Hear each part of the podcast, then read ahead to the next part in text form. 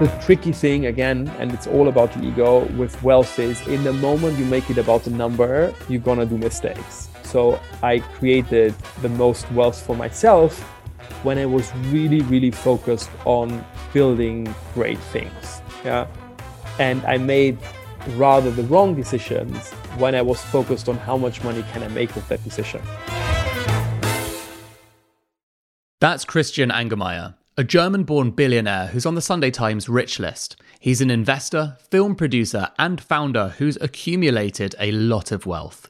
But Christian is about much more than money. From his family office Apeiron Investment Group, he invests and starts companies in areas from psychedelics to fintech, cryptocurrency, biotech, and artificial intelligence. He's a bit like a nutty professor or a nutty investor. He's really into longevity. He believes that within his lifetime, we will extend human lifespan to such an extent that we will voluntarily decide when we exit this life. And he's committing some of his vast fortune to making this a reality. Yeah, I know. He's fascinating, and I definitely could have spoken to him for well over the three hours we actually recorded together. Welcome to Secret Leaders from Kindling Media. I'm your host, Dan Murray Serter. Today's episode is incredible. It was one of the hardest we've ever had to edit because we went into so many great topics for so many hours, and I think it's the perfect example of what Secret Leaders is all about getting in depth into founders' lives and uncovering what made them into the success they are today. Now, as I said, one of the things Christian is best known for is psychedelics. In fact, he's been called the world's first psychedelic billionaire. He is one of, if not the biggest investor in this space on Earth. And that might seem a bit strange if you know that Christian is in fact basically a teetotaler. He doesn't smoke, he's a Bavarian who's never drunk beer. His biggest vice is tea and coffee. So, how did he get into psychedelics? It all started at a dinner in 2013. A friend said, Oh my God, you need to sit next to this guy. He's, he's a very famous neuroscientist. He's actually focused on what drugs do to your brain. His name is Rainer Spanagel. And he could tell you why you could drink a glass of alcohol with us tonight and not die. And I was like, Look, guys, I know that I'm not dying of alcohol, but exactly that you always trying to push me. I don't like this social pressure. That's that's the main reason I never tried and still I'm practically never drinking alcohol because I like I don't like the pressure. Then you have to do it when other people think you have to. I'm very sort of individualistic and I want to do things when I want to do it. It's very weirdly the only drug that people judge you for if you don't do it. Yes, exactly. And so anyway, so so I, I had this whole evening I spent with Rainer, and he pulled out a chart which I always mention is like there was a guy or is a guy called another amazing guy called David Nutt. Um, he's here in the UK, very famous drug researcher, and he wrote a whole book, but the whole book can be summarized in one chart. He wrote a whole book about um, what is actually the real downside potential of drugs. Yeah. And so, which is manifold, like, can you die? Can you get disabled? And the outcome of this was that the number one worst drug in terms of holistic downside is alcohol. The second worst is is heroin. And then comes everything you think is bad from cocaine to crystal meth, whatever. He was like, but look at the right side. The right sides were practically zero downside. He was like, look at the right side. They're all the psychedelics. And that was actually his specialty. I didn't know that. Yeah. And nobody actually knew because he wasn't vocal about it because back then, and I want to remind people that's like 2013, there was no Michael Pollan, there was no Netflix series, there was nothing. People were not talking about psychedelics ever. And he was like, you should actually, instead of I can't do what your friends ask me for. I can't say you should drink alcohol, but you should do maybe psilocybin or LSD. And I was like, fucking crazy. Like, I was really like, I was like, never ever this is going to happen. I just told you I'm not doing anything. Why should I do that? And then he was giving me the whole page that, like, they are actually zero risk or very low risk and that they have this massive upside because they make you more happy they can they can uh, maybe potentially cure mental health issues and I was like, but I don't need it. I really like, I am happy. I think I'm a very, I have a very good brain. I was always very happy about my brain. But I was like, look, send me everything. I'm always interested in new stuff. And that is crazy new to me. So why don't we stay in touch? So Rainer started sending me research articles, old studies from the 60s. And this was then for one year, I was sort of fed with information about psychedelics. Then fast forward one year later, I was in the Caribbean with my best friends. Big shout out to Julian and Landon. Um, and they they are very hippie. So I knew they are doing this and this drug once in a while. I don't mind if other people like, yeah, I'm always telling people my opinion about it, but I look if as long as you know what you're doing. And they were like, oh, we're doing mushrooms tomorrow. We know you don't really like it, but maybe you want to give it a try. And they told me a lot about it as well. And I was like, look, this is so somehow. And now comes this point where if you're like in sync with yourself, if your ego is under control, you can hear that voice. And something deep down told me you should do it. But I wouldn't have done it if I hadn't all that sort of build up, let's call it knowledge and confidence because of all the background, scientific background. Really, it summarizes the best. It's hands down the single most meaningful experience I've ever had. Christian took that experience and went on to invest in and found two companies that focus on developing psychedelic drugs for mental health Atai Life Sciences and Compass Pathways, which have been valued at over a billion dollars. And that's the thing about Christian. He has this rare capacity to take something he cares about, turn it into a business, and make it a real success. Of course, lots of people dream of doing this sort of thing. Some try, but an even smaller number succeed. It's a skill set Christian developed early on in his life, growing up in rural Germany. It was literally like in a movie. So I had the most amazing childhood, very shielded uh, and very like picturesque, beautiful in a certain way because i think like people would not expect me to and even like everybody else did not including my parents did not expect me to become an entrepreneur yeah which was zero laid out like neither my parents nor anybody else there does something entrepreneurial so so when i started like sort of I mean, I interestingly, which then is also the big question: Why do people become what they are if it's not education, if it's not your surrounding? Like, is it genetics but why would genetics tell you do you want to be an entrepreneur? Or is it like more than that? Do we have a soul like which sort of gives us sort of a hint yeah what our life mission is which i believe? Uh, but like i really started like when i was six years old like very like classical cliche i remember wise like uh, i started selling things. Like the first thing I did when I was learned to write was writing invoices or little price tags for everything. And then I was selling salad on the street because I love gardening. And so I had a lot of passions. So I always actually was trying to combine whatever I was interested in, whatever painting, writing, gardening, but then combine it at the end and sell the outcome, which was sort of the entrepreneurial part of it. So, but it was always the combination following my passions and then making sort of a business out of it, which is practically still what I'm doing. I think that hasn't changed from me being six years old now to me being 44 years old. I'm still want to do things I really, really love doing. And then ideally turn it into a business. It's the same what happened with psychedelics. Actually, it's the psychedelics is maybe the perfect grown-up version of that. Is like I am in love with psychedelics myself, and then I turn it into a business. Yeah, and it's really interesting because you know um, one of the things I get to do by interviewing, you know, almost 200 people now, you see see trends and like you listen to their stories of, you know, what the thing was, the moment or whatever. And actually, I come to think about it um, often. Uh, it's kind of uh, what you're paying attention to. So you you told me you told me earlier before we before we were recording, but you know, a story about how when you were 14 and you were tutoring people and at some point, because you were good in school, because you were good at tutoring, at some point you reached capacity. So another person would have approached this uh, reality as, okay, well, I'm at capacity, so I can't take on any more students. Or you could have paid attention to, okay, what is what am I learning here? What is my new opportunity? And the way that you pay attention to that moment creates an insight, which is, oh, I could employ people, which unlocks a whole different path. It's like the sliding doors thing. That is a totally different path, right? Of suddenly oh, cool. Um, you know, I can have people work for me and I can, you know, set up something. I think it's so fascinating how those little moments actually, you know, they feel innocuous at the time, but they're so, so, so instructive of our futures. Yes. By the way, I, love how you put it because, like, that is maybe the non like meaning I, I think and there was a great book who practically came to the same conclusion it was looking at this thing which I mean, there is this thing called the law of attraction, which is more the spiritual yeah. version. Like, yeah. do you attract things with your thoughts? Like, or meaning my personal belief, if we go on the spiritual side, is that I that I think you are presented with opportunities, but you have to have an open heart and an open mind to sort of see them. Yeah.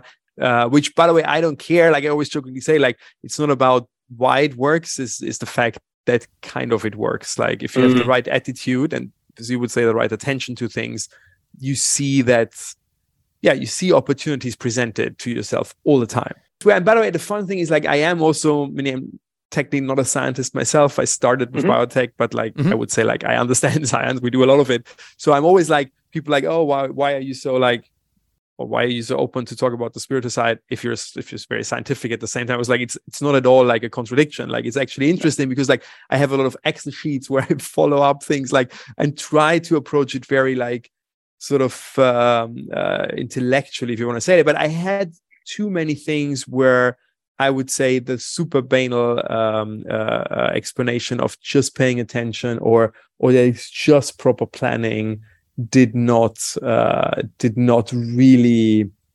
explain everything. Mm.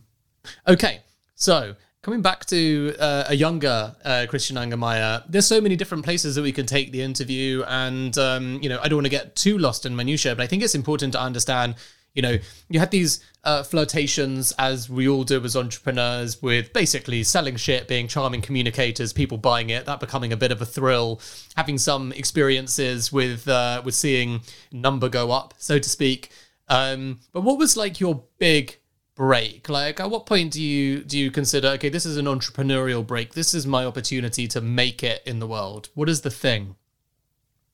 Um, was maybe three things together, which again, I always mention it. I do, I do think life lines up pretty perfectly. You just need to realize that. So the one thing was what we just had was this whole tutoring business because that was like it was a, a realization oh wow you can make a lot of money especially by employing other people i mean again and a lot for like a 15 year old yeah um, but it, it it added up actually till i sort of finished high school um, uh, it added up to a quite reasonable amount of money. Then I had the, I got a scholarship, so I was one of the best uh, sort of students uh, in in Germany in my grade, and um, and then I made it that I got a very prestigious scholarship, which I'm coming to that in a second why I needed or why, why it helped me, but that was great. So, but then came one thing which doesn't exist anymore in Germany. There came um, I had to do one year of uh, military service. Um, and now it's a little bit like I'm, I'm okay. It's far, far back that I can admit all the sins I've did when was, because like I was extremely against it. This was the point where I became kind of libertarian because the state cannot take away one year, one full year of my life. And I was thinking, how can I escape it? Uh, the good thing was that I was already managing money for people. So I had a lot of doctors in my area and other friends, but also some doctors whom I helped because I also started in parallel to my tutoring business. I started to invest in stocks and quite successfully. So I, I had managed a little bit of money. So I knew that all these doctors, and now it comes back the, the sort of a little bit like morally questionable part, they would write me like, okay, Christian is sick, sick, sick. So he doesn't need to show up. So I, I was able to stay uh, at home do that sort of alternative. And that was why this is so important because I was bored and I'm always want to work. So I was really like, I'm not I'm not the one who sits around for a year and parties away. So even back then. So in this one year, I did just more tutoring. I did more managing other people's money. I did more investing. So I had a full year where I got sort of thrown into that entrepreneurial life even more, like practically, let's call it full time. And then when I went to university, there happened two things. The one is, which I actually talk a lot about, is that because of the scholarship I just I, I got, uh, I did start studying economics, but I had sort of these two science tutors, and they told me about an idea in the first, literally first tutoring session we had. I got the idea conceptually. I didn't get it in details because it was so, so new, and they were like the cracks in, in genetics. But I knew because I was very good at school and I had also a lot of biology in school, I knew where they want to go. There was one thing. But the other thing was that because I had this one year of like doing nothing else than being a young entrepreneur and kind of my mind was a little bit not I don't know it's able most likely I would have made it if I would have concentrated but I, I sort of was out of the academic thinking because while I was in high school because I had such good grades and I actually loved learning for the sake of learning But at the same time, the one year before had practically prepared me for saying, oh, wow, like let's do a company now because that's what I did the last 12 months and I'm really, really love it. Yeah. So again, things always come, I would say, at the right time in the right sequence. You just need to be able to see it or at least follow your instinct and sort of capitalize on it.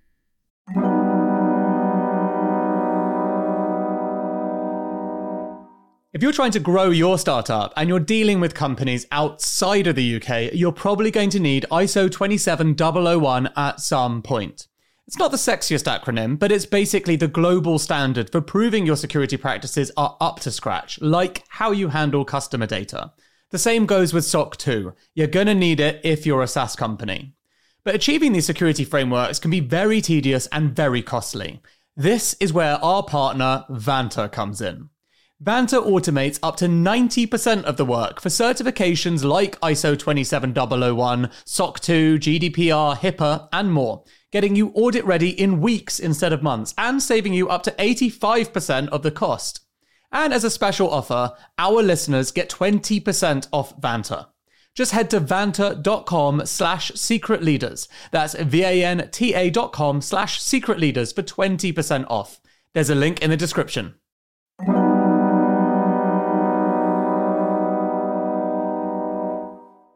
Look, you know I'm fascinated by AI, but until the machines take over, there's only one thing that's going to determine your company's fortunes people. This isn't some kind of hollow point to make me look good. If you speak privately to any successful entrepreneur, they'll confirm it's true. So, if you're a leader of a growing business, then you should check out Personio. It brings together all the important HR things like hiring, onboarding, payroll data, performance reviews, and so on. You don't want loads of employees sending you emails asking for time off. You want to be able to see things objectively, like it's taking you too long to hire. You want to do performance reviews well, having clear goals for people that are logged in a centralized system. And you want to do all these things in one simple tool without having to become an HR expert. All of this is possible with Personio. Check it out at personio.com forward slash secret leaders. That's personio.com forward slash secret leaders. There's a link in the show notes. Christian actually dropped out of university when he was 20 years old to start a biotech company with those two professors he mentioned. It was called Ribopharma. It eventually merged with another pharmaceutical company and is now worth billions. After that, Christian began investing in tech companies, initially setting up a company with four friends. It didn't work out, testing his ability to accept what life throws at him. One of the critiques people normally have of when they hear that like oh things happen for a reason and even i like like if you then in the shit, so to say, like if things are really, really hard, then it's not as easy as I say now. Like it's then because then you're there still and like, why is this happening to me? This is awful. I can't see anything good. And it happens to me as well. Till 2012, I had sort of the same. Now my holding is called Apeiron. Yeah. Uh, and I'm sort of the only owner of Apeiron. It's my own family office, my own investment business. But till 2012, I had sort of a similar setup, an investment holding, but with four friends. Um, and um, um, so it was called differently because we had all our names in it. And um, and sort of, I remember hindsight that already since like 2010, so we did split up 2012. That's what I want to talk about. But like in 2010-ish, like two years before, I was like, oh, is this still the right setup for me? Because I had the feeling that I'm producing or contributing more sort of to the growth of our assets, to our performance, to our success than my other four partners, but we were all equal. It was a little bit like in a marriage where you feel maybe okay, or in a relationship, like, is this still the right thing for me? So then I'm actually, but I, at least I think about myself, but I think I really am. Like, I'm a very loyal person. I don't like really change as well. Like, sort of, so I try to make it work a little bit like you try to make a relationship work. Yeah. Uh, but it didn't get better. It was also very hard, like, like a little bit like, I don't know, like in a relationship where you, whatever, try to say, look, I don't know, you've grown old, then your partner says, but you did this. Like it was very mm. hard to say, can we renegotiate? That's what I want to say. Like this would have been one option, but like I was like, ah, can I have 90% of it? Like, because that's I think what I deserve. But like they were like, you crazy. Sort of in 2012 we finally uh, decided to split up which was very painful. So because i didn't want it it felt like a divorce or like a very bad one or it actually felt worse. It felt like a failure. Yeah then also people around us which was very interesting although it wasn't a failure but we just split up and sort of divided the assets like but like the people around us considered it like a failure. Yeah uh, there were press articles who considered it like a failure yeah so it was really bad. Um, and if you would have asked me like at several points i was like ah i just take it back. Like let's go on like that. Yeah. But someone you couldn't like someone the thing wasn't it was sort of the, the motions were in process. In that moment i was really suffering. Like this was for months. Like it was really bad. Like I, actually or I, I felt it really bad. And i tried to remember me every morning. But again it's so much easier said than done okay there must still be a reason that this is happening. Maybe i just don't see the reason right now. And then hindsight that was practically the beginning of of really like a way more successful yeah financially successful thing because like yeah i just realized yeah i'm hopefully pretty good at what i'm doing and i'm really good in doing it my way yeah. And, and the problem we shared again like a little bit like in a marriage where not one and one is three but like we were almost hindering each other i don't actually we realized also that the others maybe in their own way would strive more if they sort of do it their way. But like sort of while at the beginning of our partnership, the mixture of us was creating more. Yeah. At the end of the partnership, the mixture of us was actually a burden. And if it hadn't happened, so I'm very, very grateful, although it was a very painful uh, episode.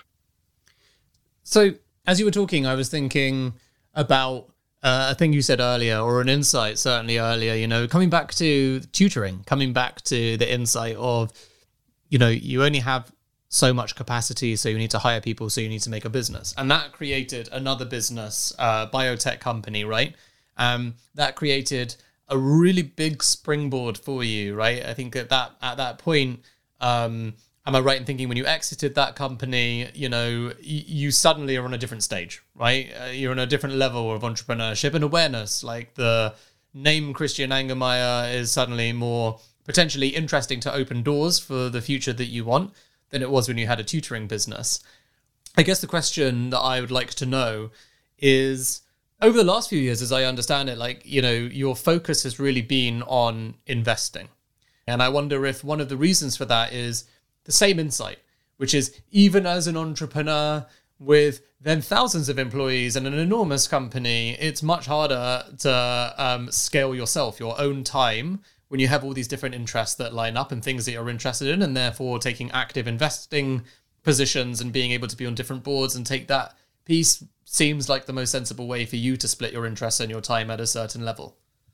Yeah the, the, the initial impulse was different. Like I think one other thing, hopefully, like it's always bad if you like praise yourself or like, oh, or say, I think at least that's the German mindset. So, so I realized that I have certain characteristics which are really good for an entrepreneur.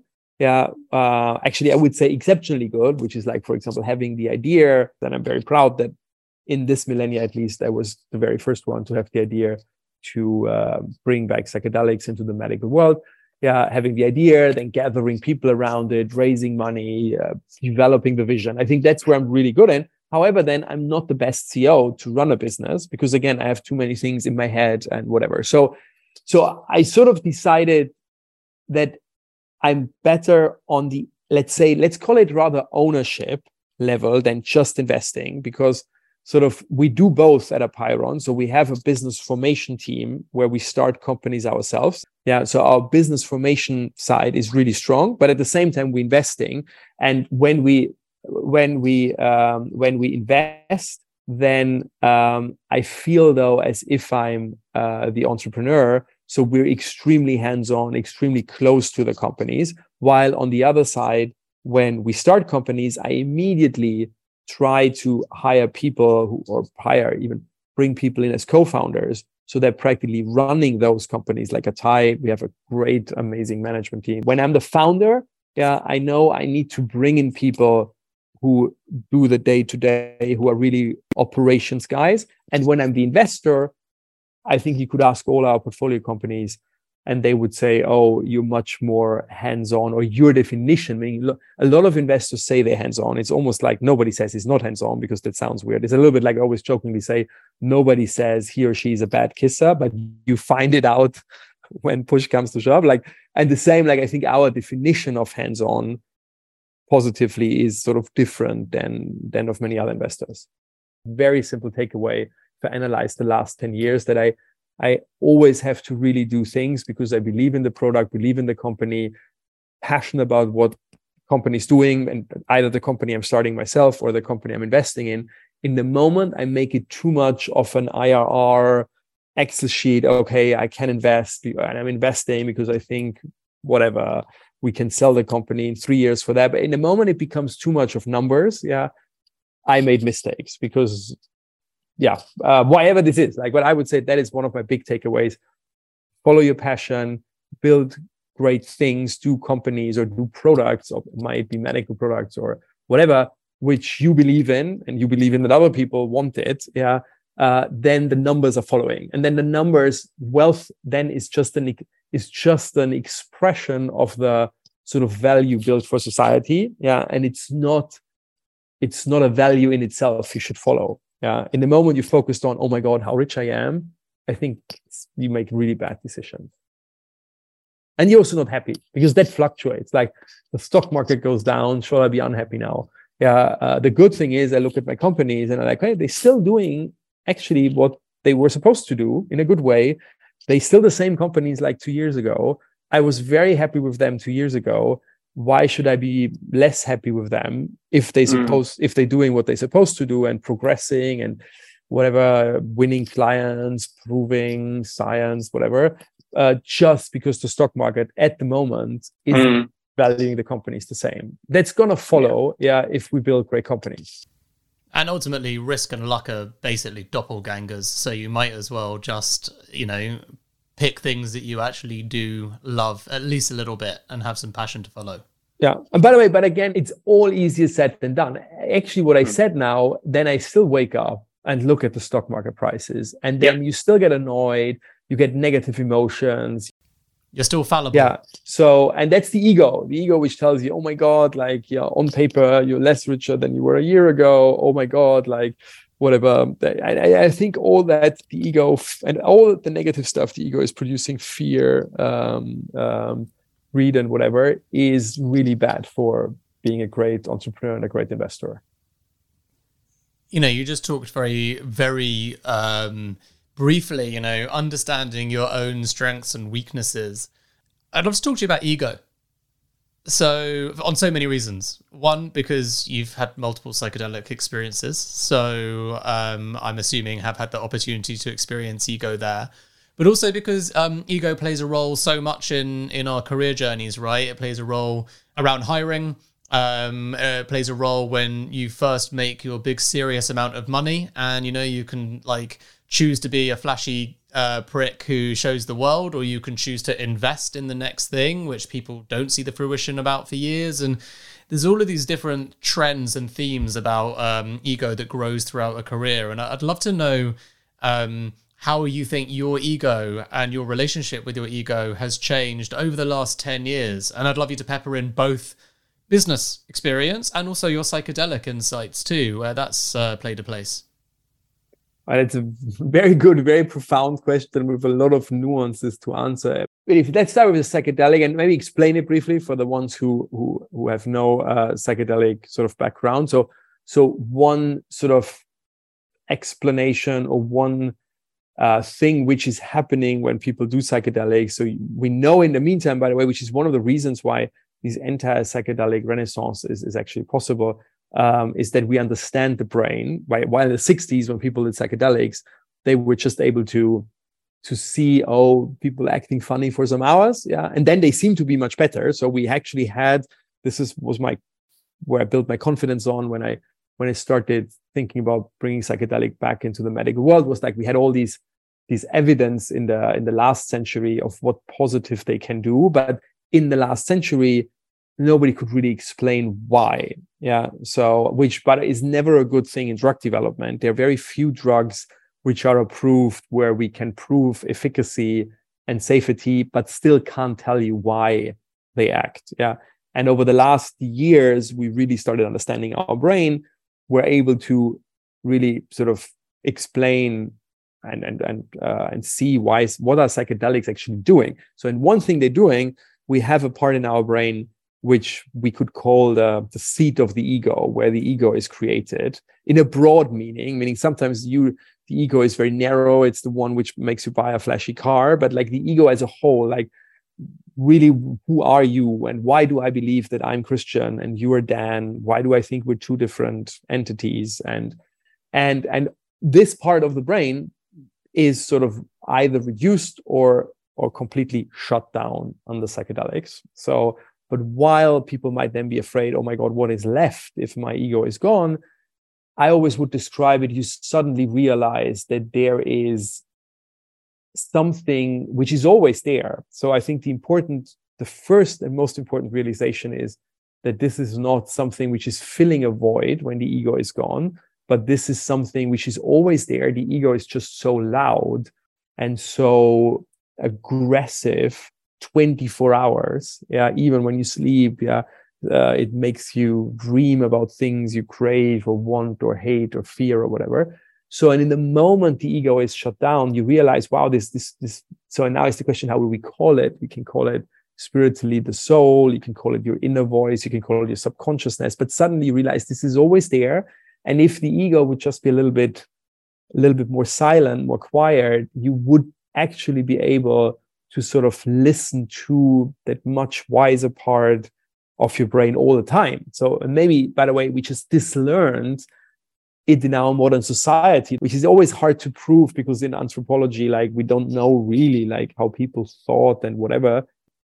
So there is this part, and if you listen to it, this is why a psychedelic trip works because like when you are listening to it, you suddenly gain all this sort of insights about yourself, about you really want in life, what you don't want. And it sounds so simple, but these are the really um, the really core qu- questions and also the core things you need to know in order to live a happy and successful life is that you first start with yourself and know yourself yeah uh, know your strengths know your weaknesses know what you really want what makes you happy because then normally that goes hand in hand if you really do and work on what you're passionate about, and what makes you happy, then success is following. But a lot of people don't even know and whatever. That is all happening under a psychedelic trip when this what you said, like this, that's they call it ego death or ego reduction, yeah, is coming, which shows coming now to the business life that too much of an ego is, is a risky thing because you get sort of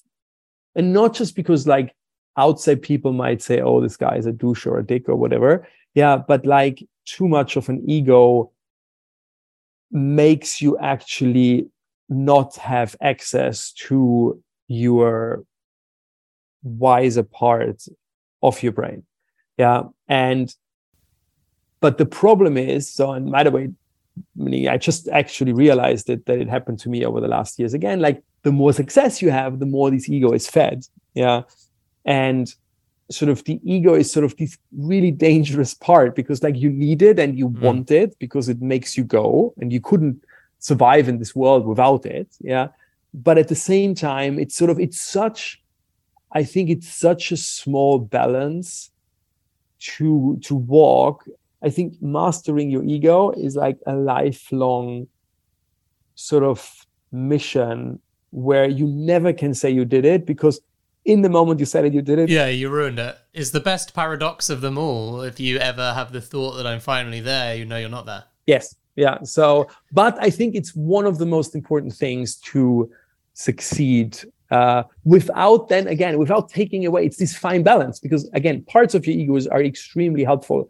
Yeah. And I think you also can almost say like every, every good thing if you have too much of it yeah like if you have you want to have ambition but you don't want to be greedy yeah? You want to there's always these two things like sort of the good side of it or the moderate side of it yeah is is a virtue but if you excessively playing on it yeah then it becomes a, a vice. Totally. And you know you know just um uh, a few reflections as you were speaking. So you know, one of the things when people ask me, you know, or like, what is ego, or how, you know, how can I make sense of that? Because you kind of alluded to it. Like one of the really good descriptions I've heard of it is essentially, you know, when you're asking that question to yourself, who, like, who is asking it, and who is the listener? So you are the listener, is like a really nice way for people to frame it because everyone does this. I have a a note on my fridge, which I, I love and it really makes me laugh, which um, says, There's a little voice inside your head reading this. Pretty much every day I look at that and like that's the reminder of this whole ego dynamic. It's so good and it's so simple. It's the only thing I have on my fridge. But there is also a voice in your head, or maybe you don't hear it, but that's the positive thing. Like I think if you can manage your ego, again, under psychedelic, it becomes very obvious. But like mm. I think the best, the number one talent people could have, and I'm trying to have, if you really like balance your ego out in a way that you can and even if it's just a hunch so my theory is that like what we call a gut feeling or stuff like that or like sometimes you do things where something inside tells you either positively that's the right thing to do or maybe mm. says like you shouldn't do that you shouldn't do that and you still do it. Yeah like an investment or whatever. So again call it your inner voice your your uh, your your gut feeling. I think and i have good examples positive when you're moderating your ego and when you're in kind of a good or if you have a good level of ego you can hear or you can access that source all the time which is in a, in a very extreme version you access on the psychedelics. But i think one of the the things which i'm trying to take away out of psychedelic experiences is that i'm hopefully every day able to access that again wiser more wholesome, smarter, not in a business sense, but in sort of a human sense, part of my, again, whatever it is, if it's, I don't always say my soul or whatever, because some people might say, oh, I don't believe in that. But there is something, and it's actually completely stupid, yeah, to not try to harness the power of whatever you want to call that. I think it's really interesting as well, um, talking about talking about ego um, as well when it pertains to something some people will call crass or tacky or whatever, but actually something like direct and important in people's happiness and what we strive for to an extent, whether we like to admit it or not, which is money.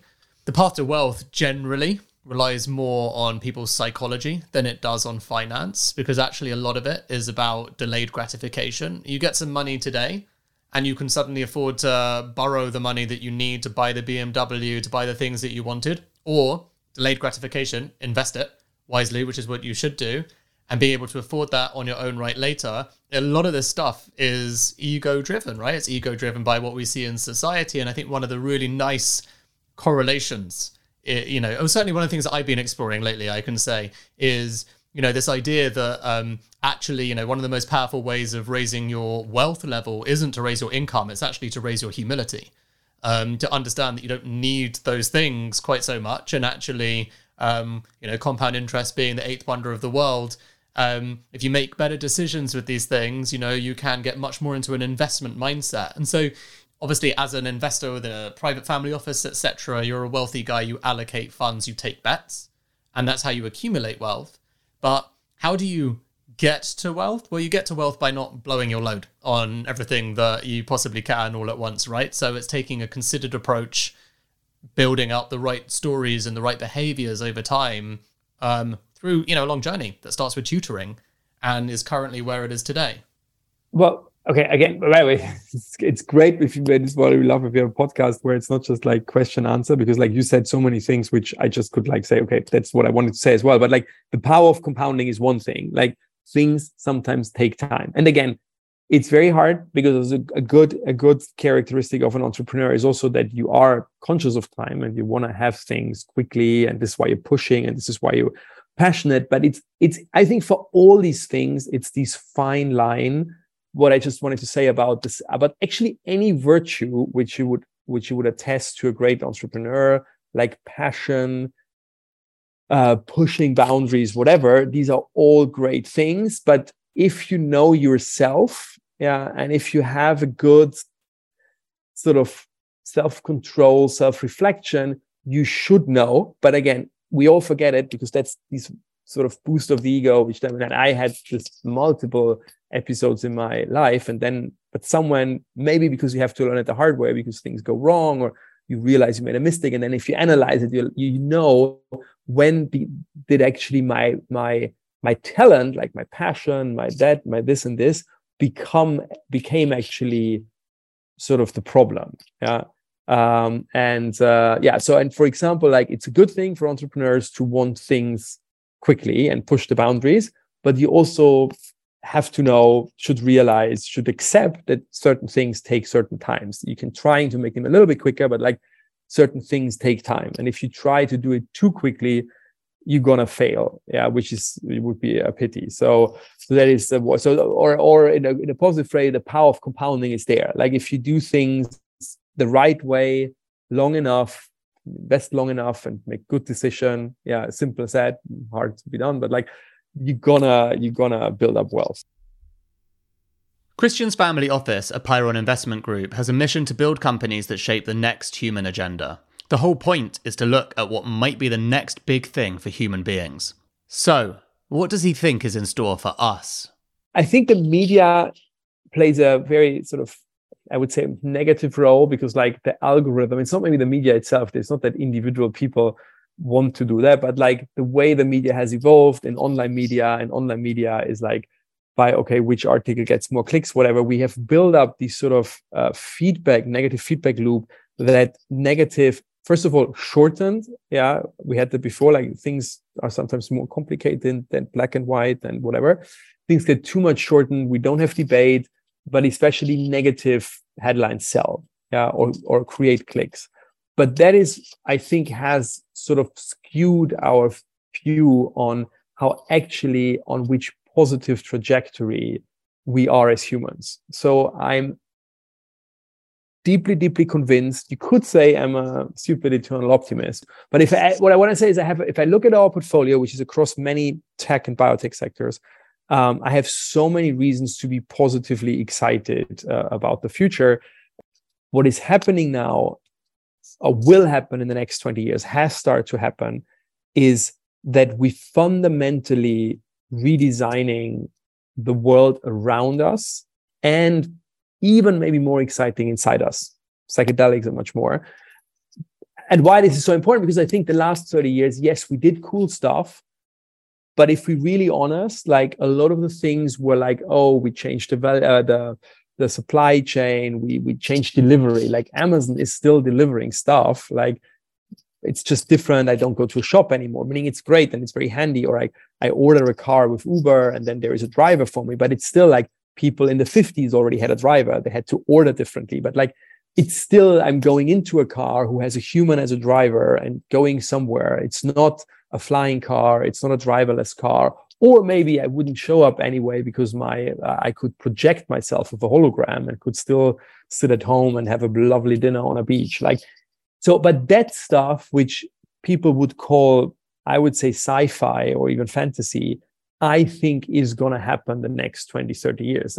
To your answer what excites me really overall to not name one of them yeah is that we really we are in this golden age of science entrepreneurship and innovation yeah mm. uh, even if we at the moment think oh this is all like uh, whatever going uh, down because of inflation that's a blip yeah when i really see what fundamental innovation is coming up meaning and biotech like take biotech like i deeply deeply believe we're going to live we like we like sort of I mean, anybody who's younger than me anyway, but I'm in my age, like around 40, 50, whatever, we do have the potential to live some hundred years. Yeah. Not because there is a magic pill dropping down uh, one day. Aging is a very, very complex disease, but we're going to gradually shift and push life expectancy, repair, maybe even rejuvenate. Yeah. And there will be, I would say, in the next 10 to 15 years already, there will be this one magic year where we win statistically more life expectancy than more than one year than the one year we just lost. And then, sort of practically, once we do that, once we win more life years per one year of science, yeah, all is open. So I think we should all remember us with all the negative headlines of war in Ukraine, of potential nuclear war, which is insane that we have to talk about it. Yeah. Mm. But also like of, oh, inflation is killing startups, whatever. Yes, I think that's going to be another really harsh six to 12 months. Yeah. Because like we need to sort of go through that cycle, but that cycle is a blip in a, in a very big picture, uh, picture unbelievable time for humanity, which I'm super, super excited. This is what makes me going in the morning that so much is happening. The, the world is changing, and I think changing in a good way. And I want to be a small part of that.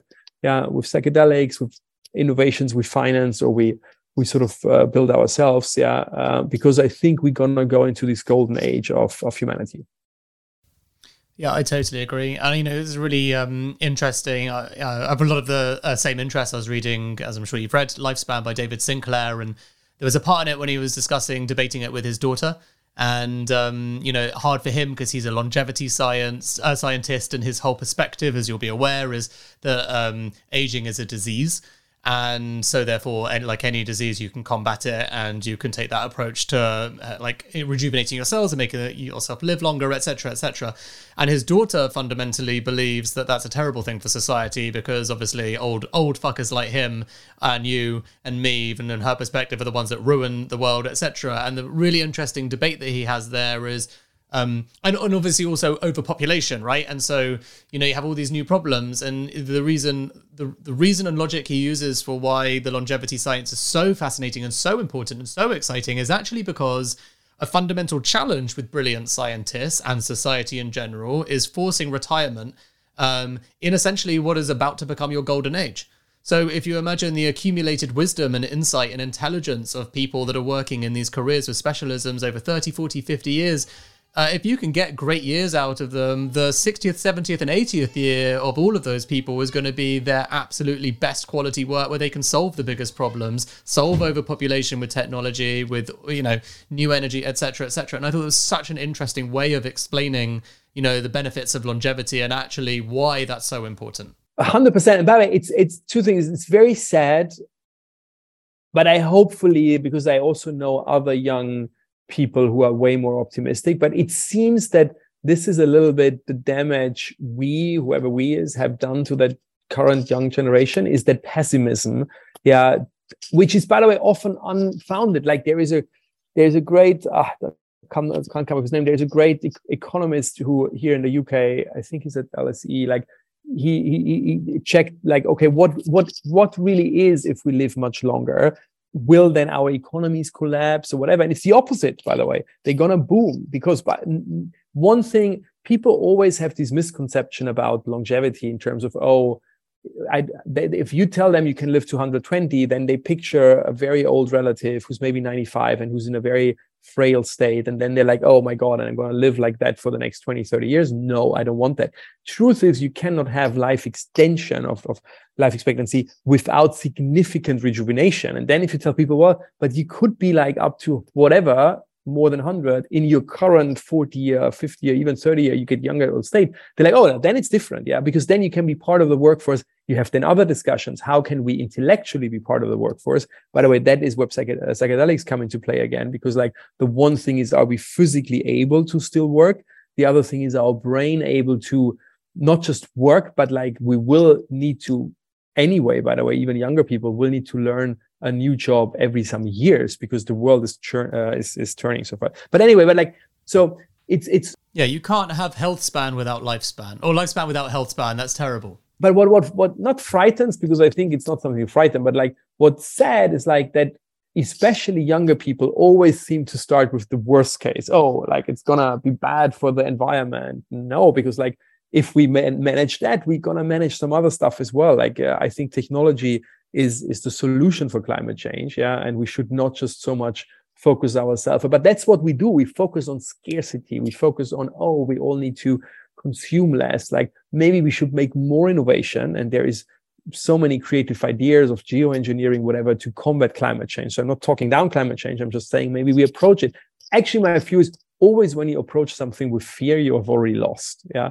And I think we're approaching, for example, climate change at the moment with panic, fear, negative emotions. We should approach it with positivity, optimism, and say, yes, it's a problem. But by the way, let's face it, we have one amazing track record as human beings. We are pretty good in solving problems and coming up with solutions. We just need to be optimistic and not trying. You will, we will not, I'm very convinced of that. We will not come out of, or will not solve climate change by flying less or by sort of trying to, to build up a scarcity mindset. We're to solve climate change if we have an optimistic mindset and invent things which will help us yeah take carbon out of the air. Yeah um, uh, there's many fascinating ideas around geoengineering.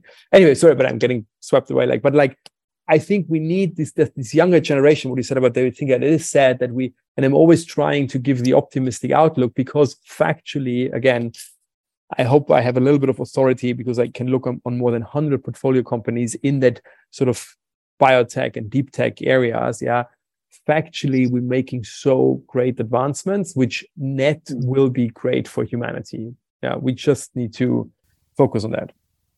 Yeah and you mentioned as well you know the mindset on on learning. Um so speaking about future uh, one of my favorite authors, uh, Alvin Toffler, who is a very famous futurist, you know, wrote one of my favorite quotes, which is, uh, "The illiterate of the 21st century won't be people who can't read and write. There'll be those who can't learn, unlearn, and relearn." And I think that is Okay, that's a perfect quote because yeah. what helps you with that is psychedelics and neuroplasticity. Yeah, okay. Listen, um, I know we could talk clearly for hours and hours and hours and hours. However, that would be irresponsible of me. Your time, our listeners, we have to edit, you you name it. So um, I'm gonna have to find a lovely way to wrap up our conversation. And it's so difficult when you're speaking to someone who um, has so, such a vast array of interest. Um, my final question, Christian.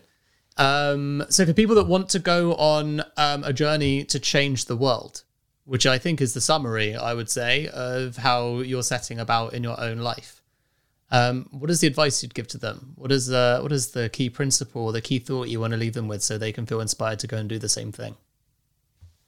I really think there is not one advice because it's so personal. I would say I started really with some amazing books, as simple as it sounds. But then you need to read them with the right mindset. That's sort of a little bit of problem. I read them very early. So practically I read them in my teens when my mind still was very had a lot of neuroplasticity itself, like because it was young.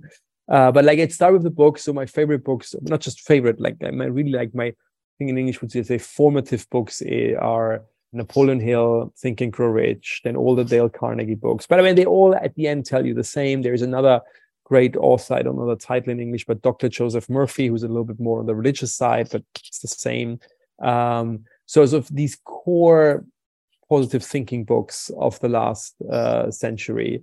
Uh, then on the more spiritual side, if people want to go there, is law of attraction, which is again sort of the same, just in different words. Yeah. Um, if you feel like you're maybe older or whatever you feel like you don't have the openness anymore obviously i cannot say now you should do psychedelics because in the western world uh, they are still illegal um, and i do hope that we very very soon will have psychedelics available first for mental health issues but then obviously therapists could decide why they applying it however till then uh, because the question comes a lot so i'm saying it without being asked like there are countries where it's legal, yeah, uh, in, in, in Latin America or South America. Uh, there are two great clinics in the Netherlands who explore a little bit of a loophole, which uh, called, they call Synthesis and Field Trip. I can just recommend it, doing it great. Um, so that could be a way, yeah, to uh, to sort of have the right mindsets and then sort of starting uh, with those books. But then the most important thing is with which tool you ever get there is what we spend a good portion of the podcast on, and I think it was the right thing to spend that much time on, is on the ego to master your ego and to to to harvest and and sort of uh, and build on your strengths, so on the good sides of your ego, but to know when your ego is going wild and sort of to limit the downside, and that's going to be a lifelong challenge. And then at the same time, try to find sort of that inner voice, that gut feeling, that part of your brain which you then might be able to access if you master your ego a bit because i think that we all instinctively know i don't want to give now one tip yeah again the books i think are are really worthwhile but like I think we all we don't need tips. Nobody gave me a tip. Yeah. And I'm not saying that because I'm like grumpy that somebody should have given me. No, I'm saying that because like it all lined up because I had sort of that openness. Listen to yourself because you set your your you set your game. You are the designer of your game, which is called life. Yeah. Um, there is no reason than playing that game over and over again and the only person who can really tell you what is your thing like what excites you what you should do is yourself because you're the designer uh, of your own game yeah and and i am like the biggest believer in like wholeheartedly for my entire life that your inputs drive your outputs so if you want to be a certain way and this is the core facet of neuroplasticity if you want to be a certain way if you want to think a certain way if you want your life to be a certain way you read the books you listen to the podcasts and you also filter your social media even. You follow the right people, you you silence the wrong people.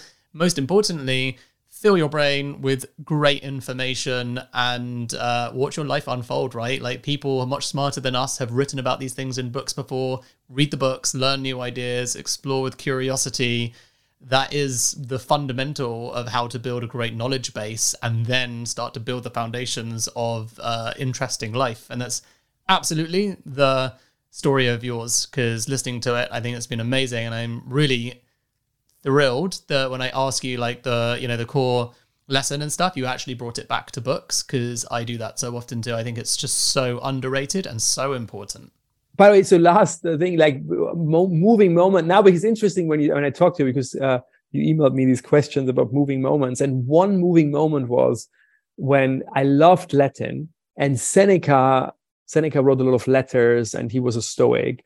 And one in one letter, and that what really like impressed me so much when reading it was he was talking about immortality and and how to really like kind of become immortal. And his point of view was that we have so much time at our fingertips, we just first of all wasting a lot of it with negative emotions, with worrying, whatever. But the second point, he was like, what is life sometimes, if not distilled learning and distilled experience. And we have this distilled experience. And this set a person 2000 years ago in books. So his point of view was like by reading books, biographies or philosophical books, like about what other people thought and already thought about life, you practically, his quote was, you adding with every book you read, you adding one more life to your own one because you're mm-hmm. absorbing mm. that. And he said, by this, we can be practically immortal because we can add so many lives already now to our to his your own one.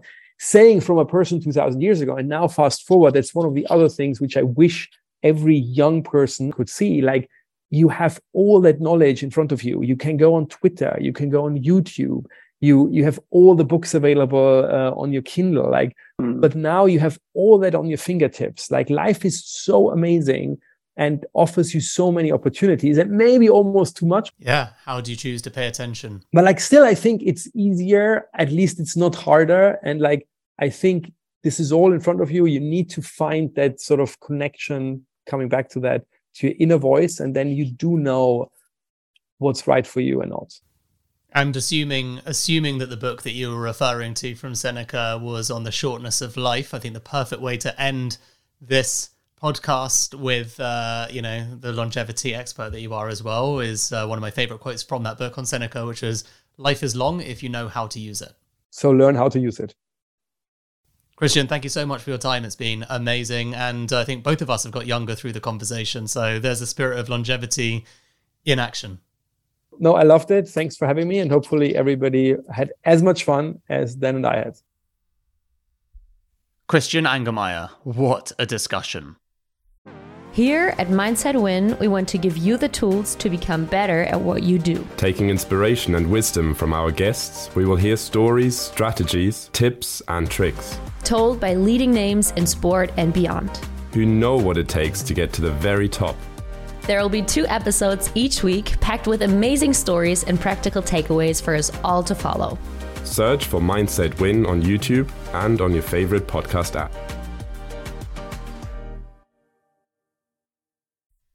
I've been your host, Dan Murray Serter. Now, this episode was produced by Ruth Edwards and brought together by our head of podcast, Will Stollerman. We'll be back next week with more inspiring stories from the world's top entrepreneurs. See you next time.